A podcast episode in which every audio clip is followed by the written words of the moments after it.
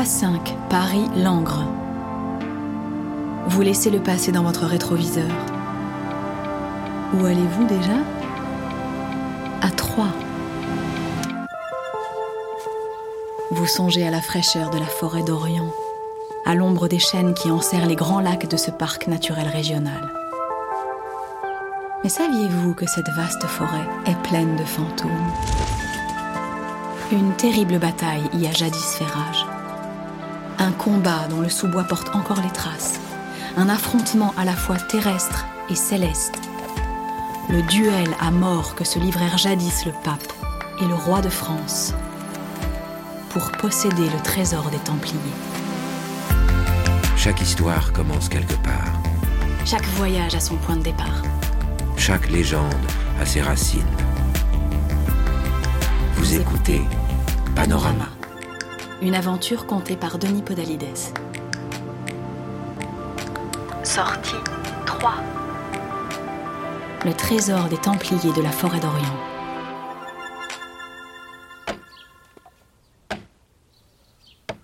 En l'an de grâce mille trois cent sept, dans l'Aube, par un jour d'automne où les arbres semblaient avoir pris feu, Guillaume, un jeune homme à peine sorti de l'enfance, travaillait avec ardeur à élargir une clairière. Le bois récolté servirait à la tuilerie et au moulin que lui et ses frères bâtissaient ici, dans la forêt d'Orient. Ils y avaient déjà érigé une chapelle et une grange. Guillaume, s'arrêtant un instant de jouer de la hache, essuya son front en sueur. Il contempla avec fierté les troncs et branches qui s'accumulaient. Soudain, il tendit l'oreille. Les oiseaux s'étaient tus. Il lui sembla distinguer une rumeur, une vibration, comme si le sol tremblait. Des chevaux approchaient, des chevaux lourdement équipés, des soldats. Guillaume lâcha sa hache et se mit à courir. Il devait prévenir ses frères. Ses frères n'étaient pas ses frères de lait, mais ses frères en Jésus-Christ. Guillaume avait à peine l'âge limite, dix-huit ans, mais il l'avait accueilli dans leur confrérie. C'est qu'il avait fait, comme le voulait la règle, sa demande avec courage et prononcé les trois vœux d'obéissance, de chasteté et de pauvreté. Il avait choisi la vie commune du temple. Guillaume faisait partie de l'ordre des Templiers, ces moines soldats partageant la même règle.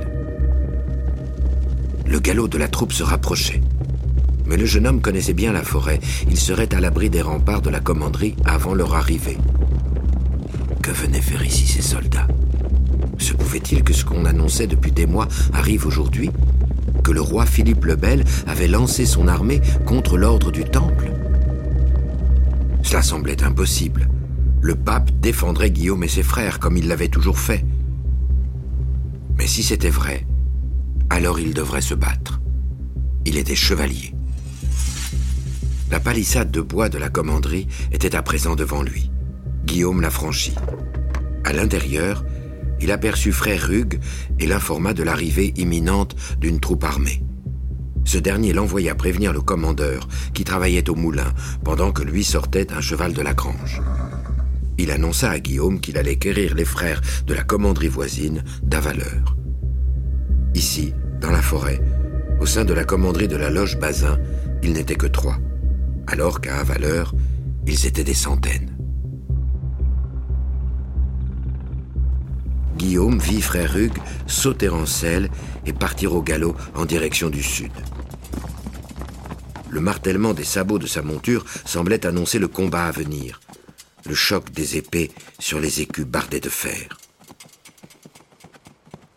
Aux côtés des moines soldats d'Avaleur, il pourrait résister à n'importe quel adversaire. Et, s'il le fallait, il ferait appel à d'autres frères encore. Pas moins de onze commanderies étaient édifiées dans les environs, rayonnant autour de Troyes, où, en mille cent vingt-neuf, le pape avait élevé les Templiers au rang d'ordre religieux. Guillaume courut jusqu'au moulin, dont seule la base était sortie de terre. Il songea au fondateur de son ordre, le seigneur Hugues de Pain, ce chevalier champenois qui, de retour des croisades, avait convaincu l'abbé Bernard de Clairvaux, puis le pape, d'adouber sa milice, les pauvres chevaliers du Christ.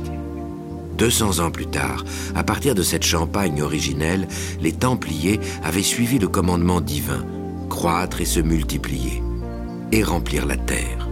Aujourd'hui, il existait dix-sept vastes provinces templières, en Allemagne, Angleterre, Aragon, Portugal, Italie, et tous œuvraient au service de la guerre sainte en Orient. Alerté par les cris de Guillaume, le commandeur de la loge Bazin, frère Étienne, apparut. Son visage était grave. Tous deux revêtirent à la hâte une cotte de maille et leur surcot brodé d'une croix rouge. « Pourquoi le roi de France les traitait-il en ennemis ?» demanda Guillaume. « Et qu'avait-il à y gagner ?» Le frère Étienne lui répondit en saisissant son épée. « Nous, Templiers, vivons sous la protection du Saint-Siège et jouissons de ce fait de différents privilèges, comme l'exemption de la dîme. Et ça, le roi Philippe ne le supporte pas. »« Sommes-nous si riches qu'on le prétend ?» osa Guillaume. « Nous vivons ici de façon si humble. » Un léger sourire apparut sur le visage d'Étienne.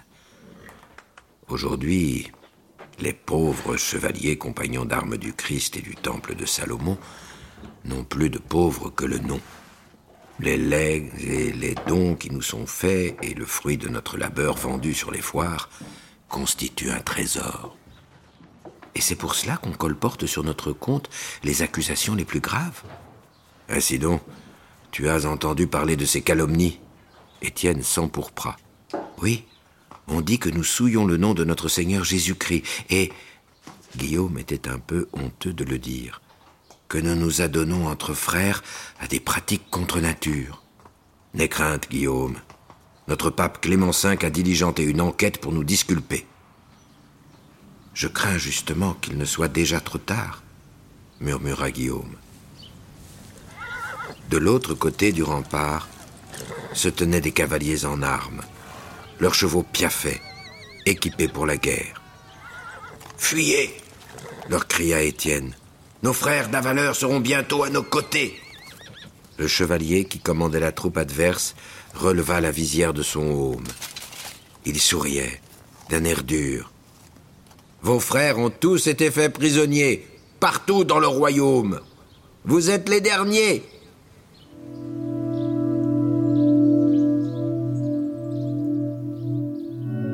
En ce jour de l'an de grâce mille trois cent sept, le treize octobre, les armées de Philippe le Bel saisirent dans tout le royaume les pauvres chevaliers de l'ordre des Templiers.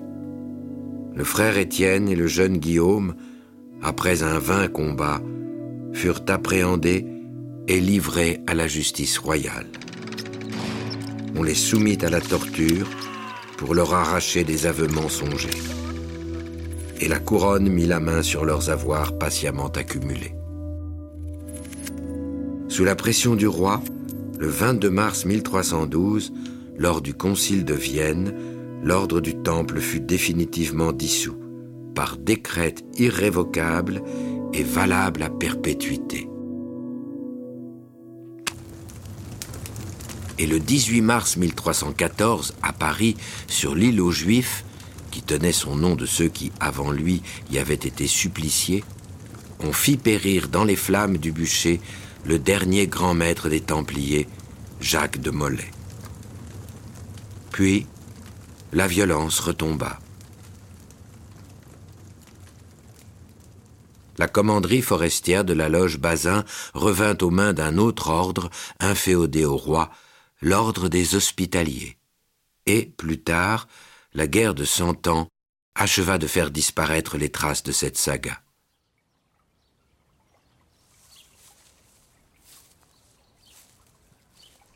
Cependant, sous les frondaisons de la forêt d'Orient, à l'ombre des grands arbres tranquilles et au bord des eaux silencieuses, rôde toujours la mémoire.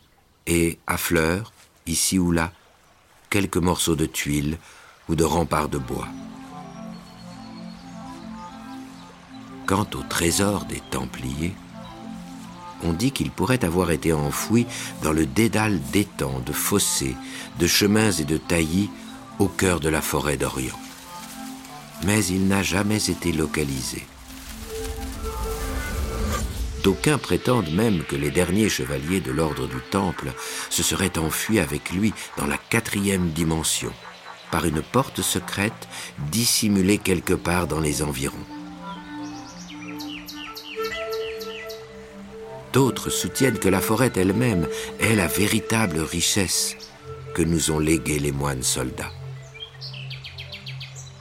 D'autres encore penseront que c'est leur foi. Une chose est sûre, c'est qu'une simple promenade sur les sentiers champenois peut réveiller des fantômes et nous embarquer bien plus loin qu'on ne le croit.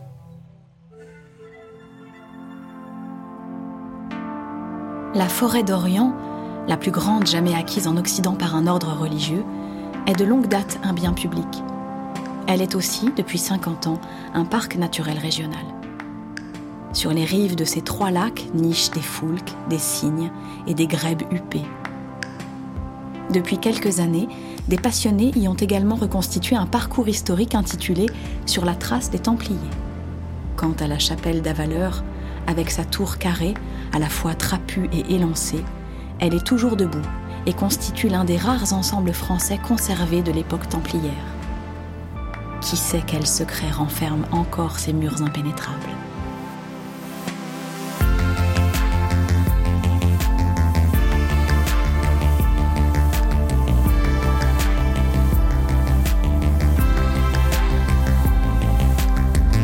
Amoureuses éperdues, chevaliers illustres, créatures fantastiques, leurs vies légendaires ont marqué les paysages que vous traversez et laissé leur empreinte dans le cœur des hommes et des femmes qui s'y sont aventurés. Les autoroutes A P R R et AREA vous invitent, le temps d'un voyage, à réveiller le passé et, et à, à entrer dans la légende.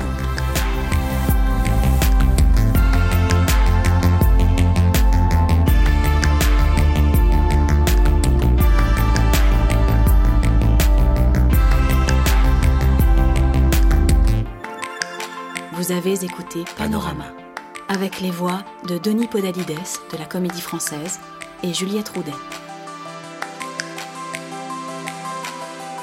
Texte, Martin Quenehen. Musique, Germain Calsou et Charles Dolé. Réalisation, Anna Buy. À bientôt pour explorer d'autres itinéraires et d'autres légendes.